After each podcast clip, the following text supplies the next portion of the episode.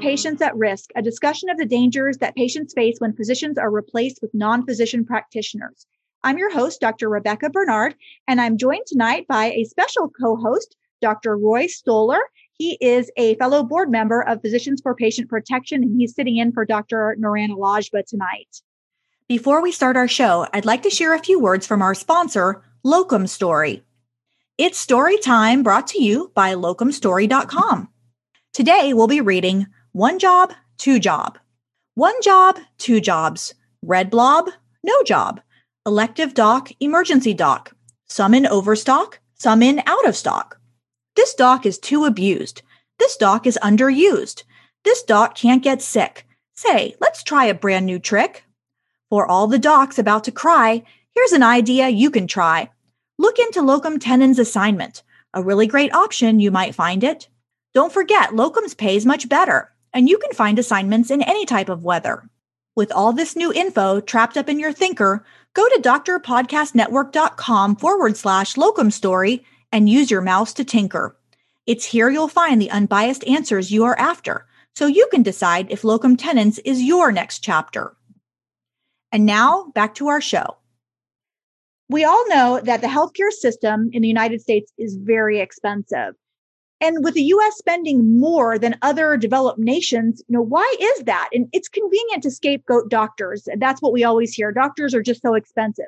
But the truth is that physician spending only makes up 20% of all of healthcare spending in the United States. So who is really responsible for the high cost of healthcare today? To get some answers, we are joined by an expert, Dr. Marion Mass. She's a pediatrician and she's the co-founder of Practicing Physicians of America. Dr. Mass, welcome to the show. Thank you for having me. Dr. Mass, can you start us out by just talking a little bit about yourself and your background and how you got interested in health economics? I'm a pediatrician. Uh, I trained at, I went to Duke Medical School and I trained at Northwestern. Interestingly, I initially was going to be a researcher and I fell in love with clinical medicine. I really love taking care of people. And then when I had my children, we moved back here to where I grew up in Pennsylvania. I did a lot of hospital work at the time. And, you know, when you're busy with a young family, you don't think about these things. You're burning the candle at all ends. And we had three and four years. And I sort of woke up maybe when the youngest was out of diapers and and I said, What happened to medicine? And it didn't take long for me to understand that, like, as physicians, we had lost all control and it, it just didn't make sense to me. So I started unwinding, and I'm a pragmatic person. Everything's about the money, right? So follow the money. And I started that. And then uh, I sort of accelerated things. I'm the only child to, uh, there's four brothers that I have, and I was very, very close to my mother. She did a lot of volunteer work, a lot of community work. She was just a very good salt of the earth person. And the medical system humiliated her when she was hospitalized. It was just, it was a, a, comedy of errors and it just felt like an abject humiliation. And I'm not the kind of person to take things sitting down and I knew how to play the game. And I was frankly shocked at a large accoladed hospital this could happen. I almost looked upon it as a call to action for me because I thought to myself, if this happens at an accoladed hospital in a setting of good Medicare Advantage insurance with an advocate for a daughter who's not going to take anything sitting down, what's happening in the middle of Detroit to someone who doesn't know, who doesn't know how the system works, who doesn't have good access to begin with? And um, that's why I do what I do. So I started pushing even harder to uncover who's making all the money in medicine and I think we're going to get down to a lot of the nitty gritty of that tonight. And it's interesting you say, you know, if physicians don't understand it, how can patients understand it? And to be honest with you, this is something that we hear from a lot of our colleagues.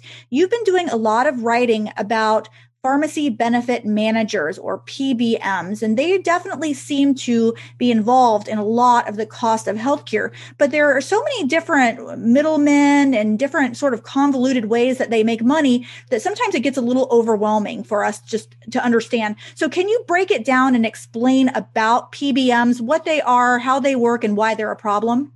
Uh, sure. It may take a little longer than a couple sentences. Pharmacy benefit managers PBMs.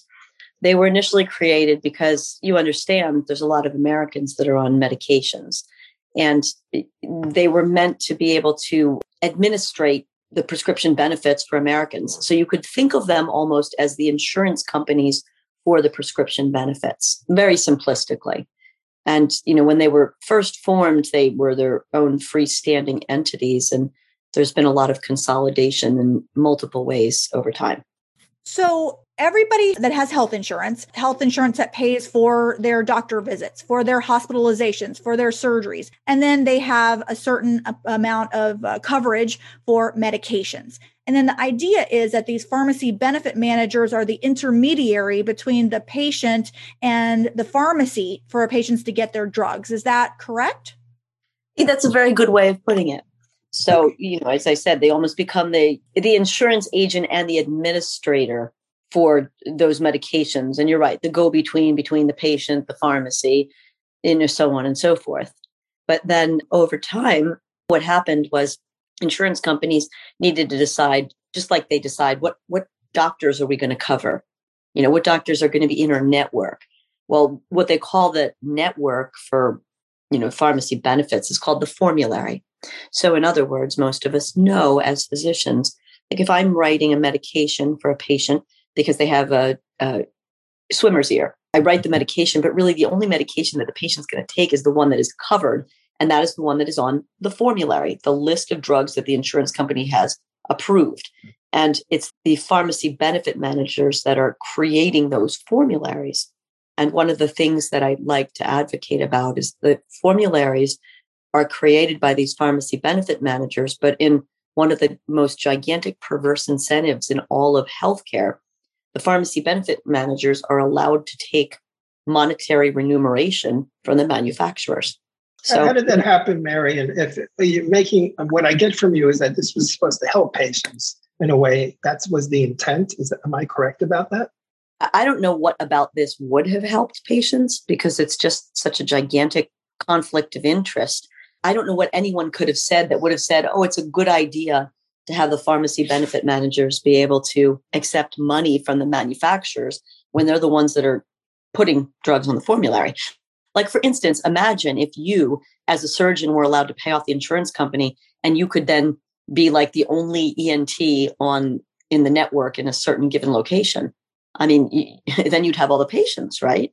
Same thing is happening with with the medications that are covered by Americans would be like a monopoly. Like patients wouldn't have any choice. They would only have to see Dr. Stoller. Now, granted, he's a very good ENT, but maybe they want to see somebody else.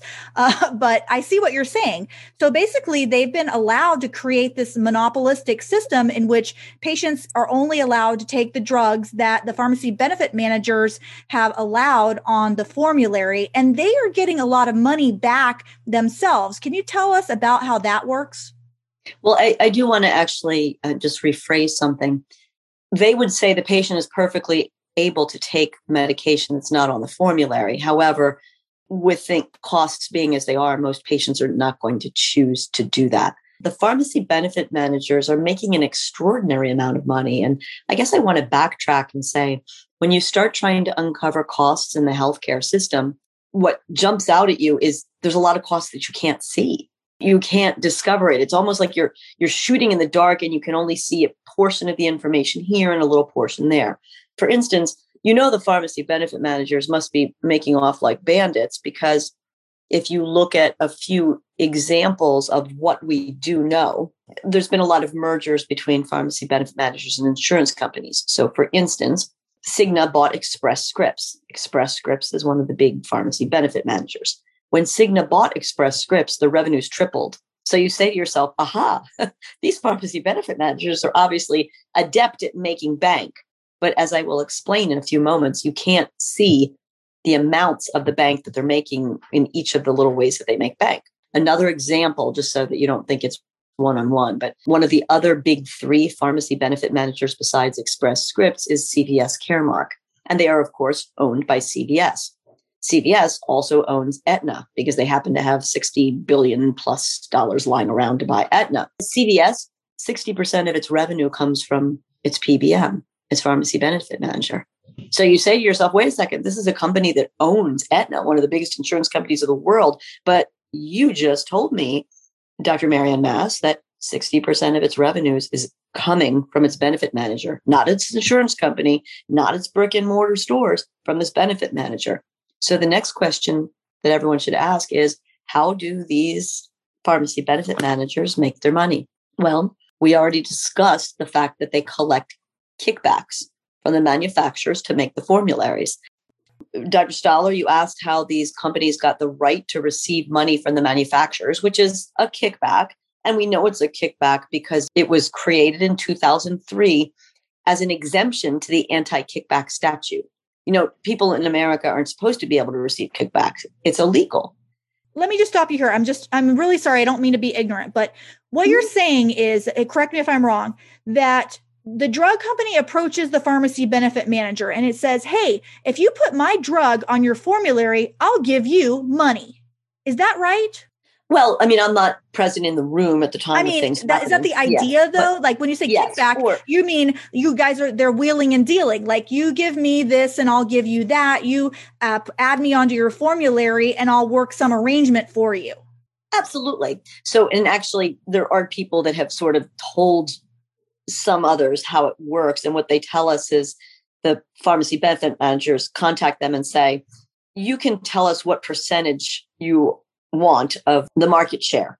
So, in other words, if, if you have a drug that takes care of people's anaphylaxis, like injectable epinephrine, if you want your injectable epinephrine, like maybe EpiPen, to be almost all of the market share, you will pay something to have EpiPen be the brand name that's on the formulary. Shocking, right?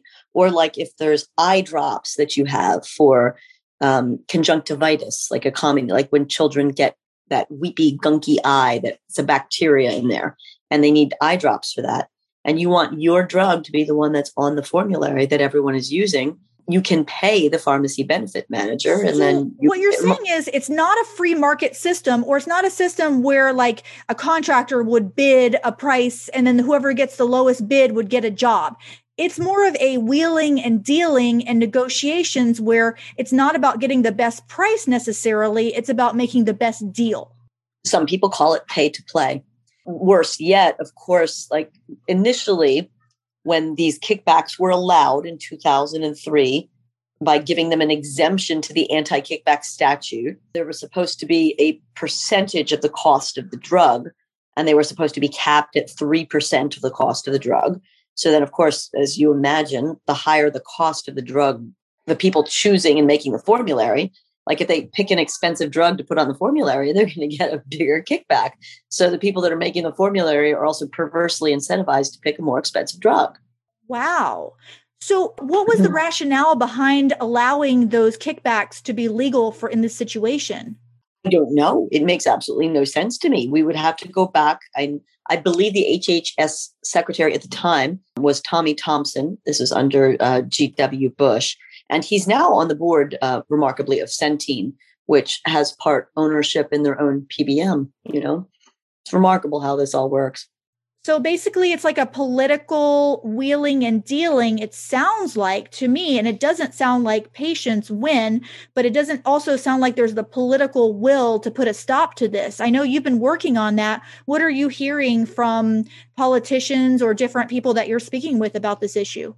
Well, I think the pharmacy benefit managers, and we'll talk in a moment about all the other ways they make money because none of it looks really very good. It doesn't pass what you know people call the uh, the sniff test, the whiff test, right? It just doesn't smell good. What's going on there? And when you talk about kickbacks, essentially for a long time to get their drug onto the preferred list, and then they had a monopoly. And there's lots and lots of monopolies across America. We have a series of monopolies. It's it's called a monopsony, the whole system.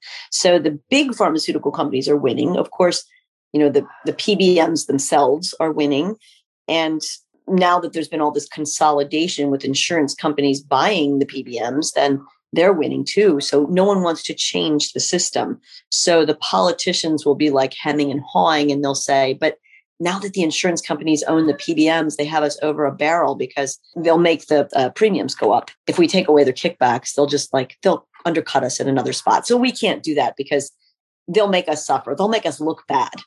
of course, I'm like, dude, you're all bad. you're terrible if you don't get rid of these kickbacks. You know, Dr. Mass, what's incredible in your articles, you talk about vertical integration. And, and I am absolutely amazed that now they're hiring practitioners and not even physicians who are now employed by these sister companies of these PBMs. And the whole thing just is, is crazy how all the money is exchanging hands from practitioner to PBM to insurance company. Uh, is this why you think healthcare costs are so out of control? Oh, well, so with the vertical integration, you you have a whole welter of conflicts of interest. So it's not just the kickback and the formulary, but the pharmacy benefit manager makes a little cut of each prescription, you know, so they, they also take their fees. And remember how I told you you couldn't see how much the kickback was? Well, you can't see the fees either. So the pharmacy benefit manager like pulls away their amount from the insurance company who now owns them in many cases, right? Because Cigna owns Express Scripts and we know that United owns Optum, and we know that CVS owns CVS Caremark, and Blue Cross Forever has had its own PBM longer than everyone else. It's called Prime Therapeutics. So there's that vertical integration of insurance company owning the PBM. But now, as well, what they've discovered is they have a revenue source by having a brick and mortar place where they can start doing clinical things. So the prime example I like to use is is CVS because they have you know how many thousands of little CVS drugstores with a heart on it, making it look like they're the like you know greatest little people out there. And these CVS minute clinics, as they call them, they announced early on when they were expanding the minute clinics, they had no intentions of hiring physicians. So the standard of care for medicine, according to CVS, who owns you know an insurance company and owns a pharmacy benefit manager who gets to collect kickbacks, is don't use the physician. So they can take a practitioner, and they tend to use nurse practitioners in the minute clinics when they can, and they can put the nurse practitioner in the minute clinic.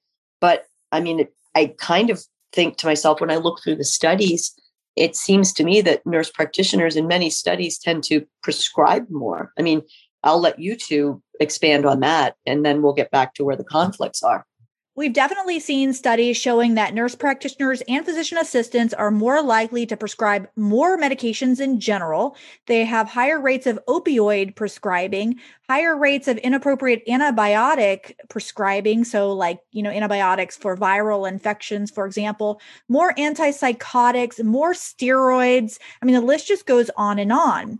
And it's really interesting because we've explored a little bit the Robert Wood Johnson Foundation and that Johnson and Johnson is the manufacturer of many different drugs and then they also have been encouraging nurse practitioner expansion. So then these nurse practitioners are prescribing more possibly of their medications. And it's sort of a big like you said, it is that vertical integration because the nurse practitioner prescribes the medicine. The medicine is made by Johnson and Johnson or Janssen or one of those subsidiaries. They then fill that prescription at the CVS. The pharmacy benefit manager takes a takes a share of the money. I mean, basically, it's just money just going through that whole chain absolutely and then to make the you know the integration like the horizontal integration even worse there's records you can read articles where the um, the pharmacy benefit manager is choosing how much that they're paying the pharmacy right? Now the independent pharmacists will say it seems as though we're making less than other places and we have no control over it. So they, they just have to take what they're given right? And so then they're getting less and less all the time and then along comes CVS and then offers to buy them. So then now you have, in addition to the vertical integration, you have more horizontal integration going on. So now they've bought up a pharmacy and then they have more opportunity to perform all that same welter of conflict of interest. And in a moment, if you want to, we can or we don't have to talk about the specialty pharmacy angle of this as well, because it's another interesting, you tell, know. Tell us about that. Yeah.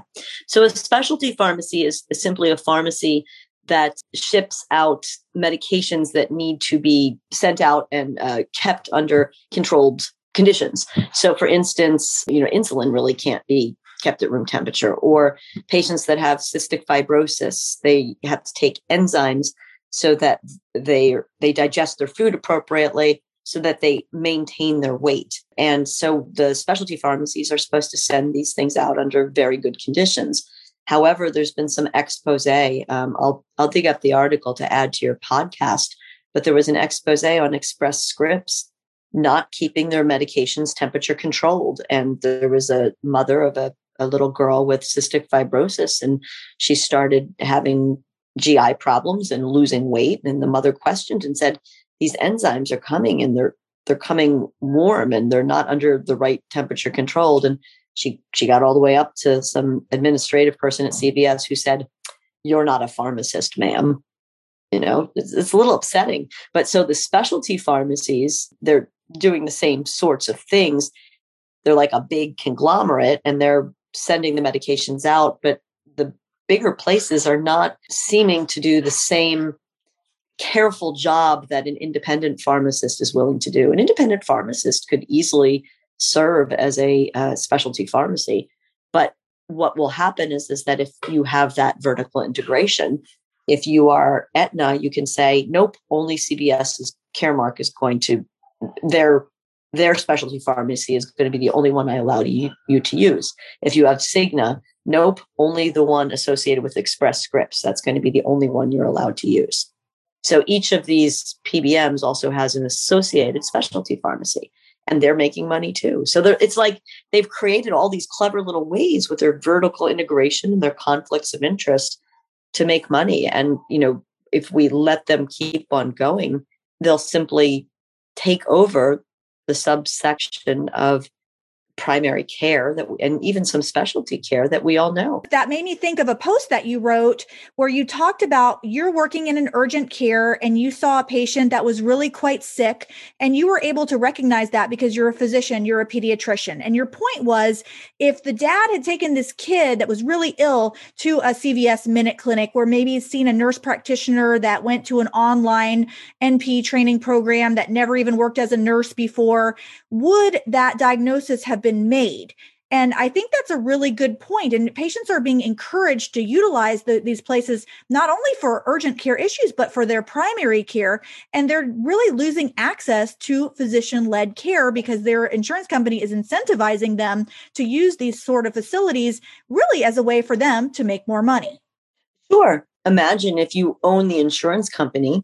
So there's CVS, and if you're an Aetna patient, they may say to you, okay, they can incentivize you like easily if they want with the copay maneuver. Zero copay if you go to the CVS Minute Clinic first, and you know X copay if you're going to go to your primary care practitioner. So where are most people going to choose to go? And then once they have you into the CVS Minute Clinic, well, yes, I think we you need this prescription. And while you're here at CVS, go take a look at aisle two and four and seven and get these items. And I think you better make sure that you get this particular brace that we have on aisle 16. So you can you can work it so that you're training your employees to make more money for you after you pull people in with the use of the copays. And if I mean I paid attention, but a, a about uh, I think it was 2018 they changed what we call E and M coding management coding that we use, physicians recognize there's usually five levels. Almost no one ever bills a one. It's like a very, very simple level. Numbers two and three got a bump up in their payments. And then numbers uh, four and five got a slight bump down. Yeah, and just payment. to clarify, twos and threes are considered like two would be like a cold that you don't even do anything for. A 3 mm-hmm. would be a very basic problem like controlled high blood pressure. And then the more complex problems are your level fours and five. So a person with two, three, four problems, or they're getting really sick would be a level four or five.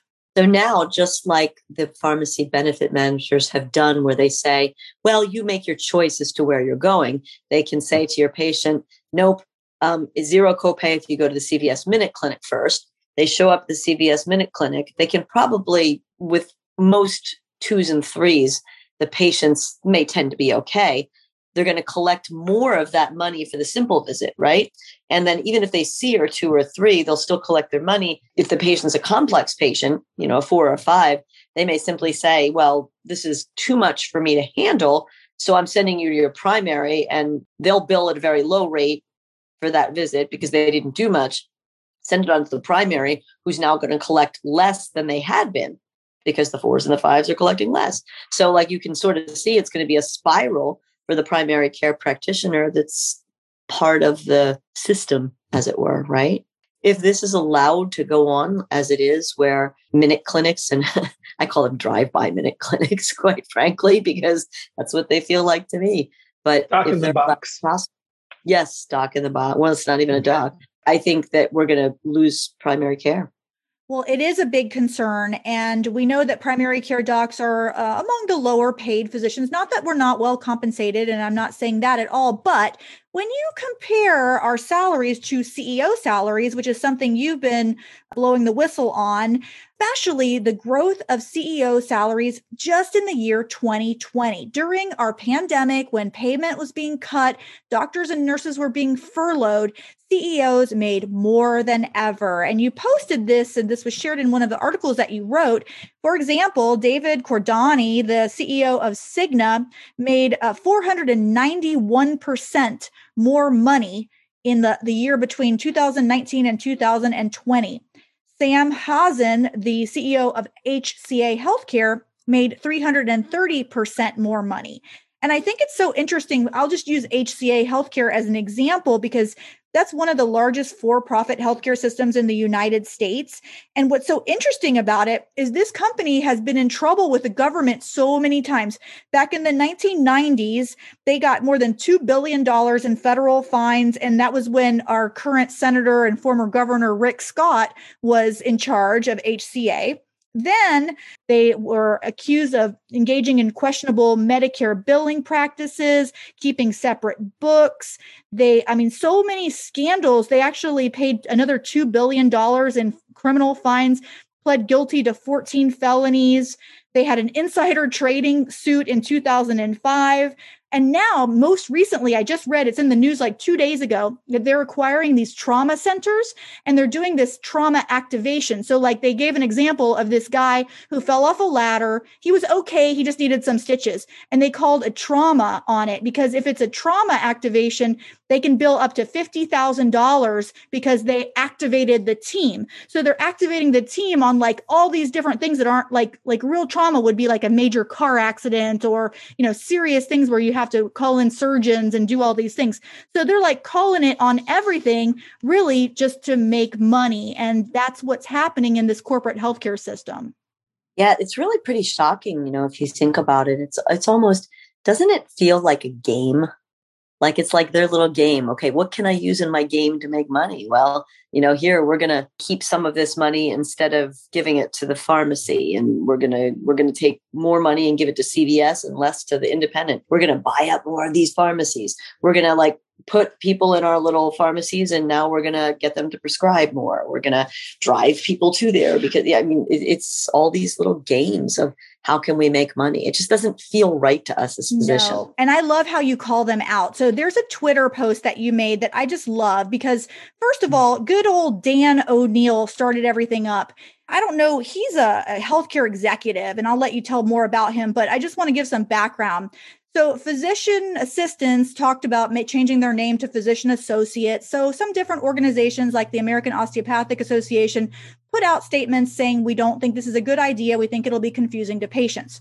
So, Dan O'Neill posted a tweet that he has since removed, but we have screenshots. And he said, criticizing physicians, he said, I will never understand how such a high income, high status profession can be this insecure and this self absorbed. Do other professions spend this much energy on unscientific, unhelpful assertions of primacy over their highly trained colleagues? So he wrote that critical remark, and Marion just started nailing him with all the different, all the hypocrisy. So Number one, she said, she, she says in her post, I have questions. Number one, I hope you don't mind being transparent because your extensive work in the IT healthcare field is affecting billions of Americans. And then you revealed a lot of information. Do you remember all the things that you uh, exposed about Dan O'Neill? I can't say I'll remember them. I'm glad you have it in front of you, but I do I because think, it was yeah. crazy because you basically you found his resume. So you posted like here's his resume. First of all, he's a US Senate Health Policy Fellow through the Robert Wood Johnson Foundation, and then he became senior vice president of Change Healthcare Incorporated, a 350 million dollar business line He was the vice president of Practice Fusion, which is a cloud based electronic health record that sold for $250 million even though they were supposedly worth $1.5 billion. So you were asking all these questions like, wait a minute, if it's worth 1.5 billion, how did you sell it for only $100 million? Where's all the missing money? so it's like you said, look for the money. Where is it going into whose pocket? Sure. I think like what I found fascinating, and um, I started with Mr. O'Neill by pointing out that, you know, should he show up in the hospital after a motor vehicle accident or with a sick child or with a ruptured appy, we would take care of him. And that's what we do. You know, like I think um, I've never actually met any physician that would refuse to take care of a patient. I mean, I certainly hope we don't get to that point. But while throwing shade on a profession as for being very wealthy, and I, I can't see his money trail, but it's on his own website, all of these positions that he held. So I just asked the questions. I guess I, I can't assume that he made millions of dollars while being at Practice Fusion, a company that was worth 1.5 billion. And by the way, Practice Fusion got nailed for taking illegal kickbacks. That's in the press too. So that may have been under his watch. In fact, I think it was. So I yeah, think it's so, hypocritical that you know this is a guy that's contributed to the the burnout rate of physicians with these electronic health records and profited mightily off of it. I would assume criticizing physicians just for standing up for their profession. Yeah, you know, and doesn't it feel strange to all of us? And you can comment on this, but I always say it's like you know the suits versus the scrubs, and we do need some suits in the healthcare arena. But I think the suits have been in control for a long time or at least they've been asserting control. I really do believe that physicians, you know, should we choose to say, nope, you're done here, nothing really happens medically without the stroke of a scalpel or the signature of a pen or the click of a mouse nowadays, whatever you would say, right? It can't happen without the training that we have behind us. And in a way, you know, this issue that you all have taken on it's a, it's a delicate issue to handle because it's hard. As physicians people can throw shade on us and tell us that we're being elitist for attacking another profession. I never make it about attacking the profession. What i'm trying to point out is, is that it's really a lot of corporate people like mr o'neill or others that would like to be able to utilize a more inexpensive brand of practitioner if they can make it so that that practitioner is allowed to do what we're allowed to do. Um, I, I, think actually, in a way, I feel very sorry. And you wrote a wonderful article a while back, I believe, in Kevin MD, that um, the nurse practitioners ought to be as aghast at this whole situation as as we are. Back in the day, nurse practitioners were, you know, very experienced nurses, and now there's a different model that's certainly sprung up and I, I sort of feel that the corporates, they're using them, but they're gaslighting us. Yep. I they're also intimidating. Right. They're also intimidating doctors where we can't speak up. We risk our jobs. I wish that we had more time to discuss this, but unfortunately, we're out of time. I want to thank my co host, Dr. Roy Stoller, and I want to thank Dr. Marion Mass for joining us. And we'd love to have you back another time to elaborate more on these important issues. If you'd like to learn more about this, we encourage you to get the book Patients at Risk the Rise of the Nurse Practitioner and Physician Assistant in Healthcare. It's available at Amazon and at Barnes & Noble. And if you're a physician and you'd like to join us, please look into our organization, Physicians for Patient Protection, our website, physiciansforpatientprotection.org. Please listen and subscribe to our podcast and our YouTube channel. It's called Patients at Risk. For doctors, the story has changed. Visit drpodcastnetwork.com forward slash locum story to see if a locum tenens assignment is right for you. It's here you'll find the unbiased answers you're after, so you can decide if locum tenens is your next chapter. Thanks so much, and we'll see you on the next podcast.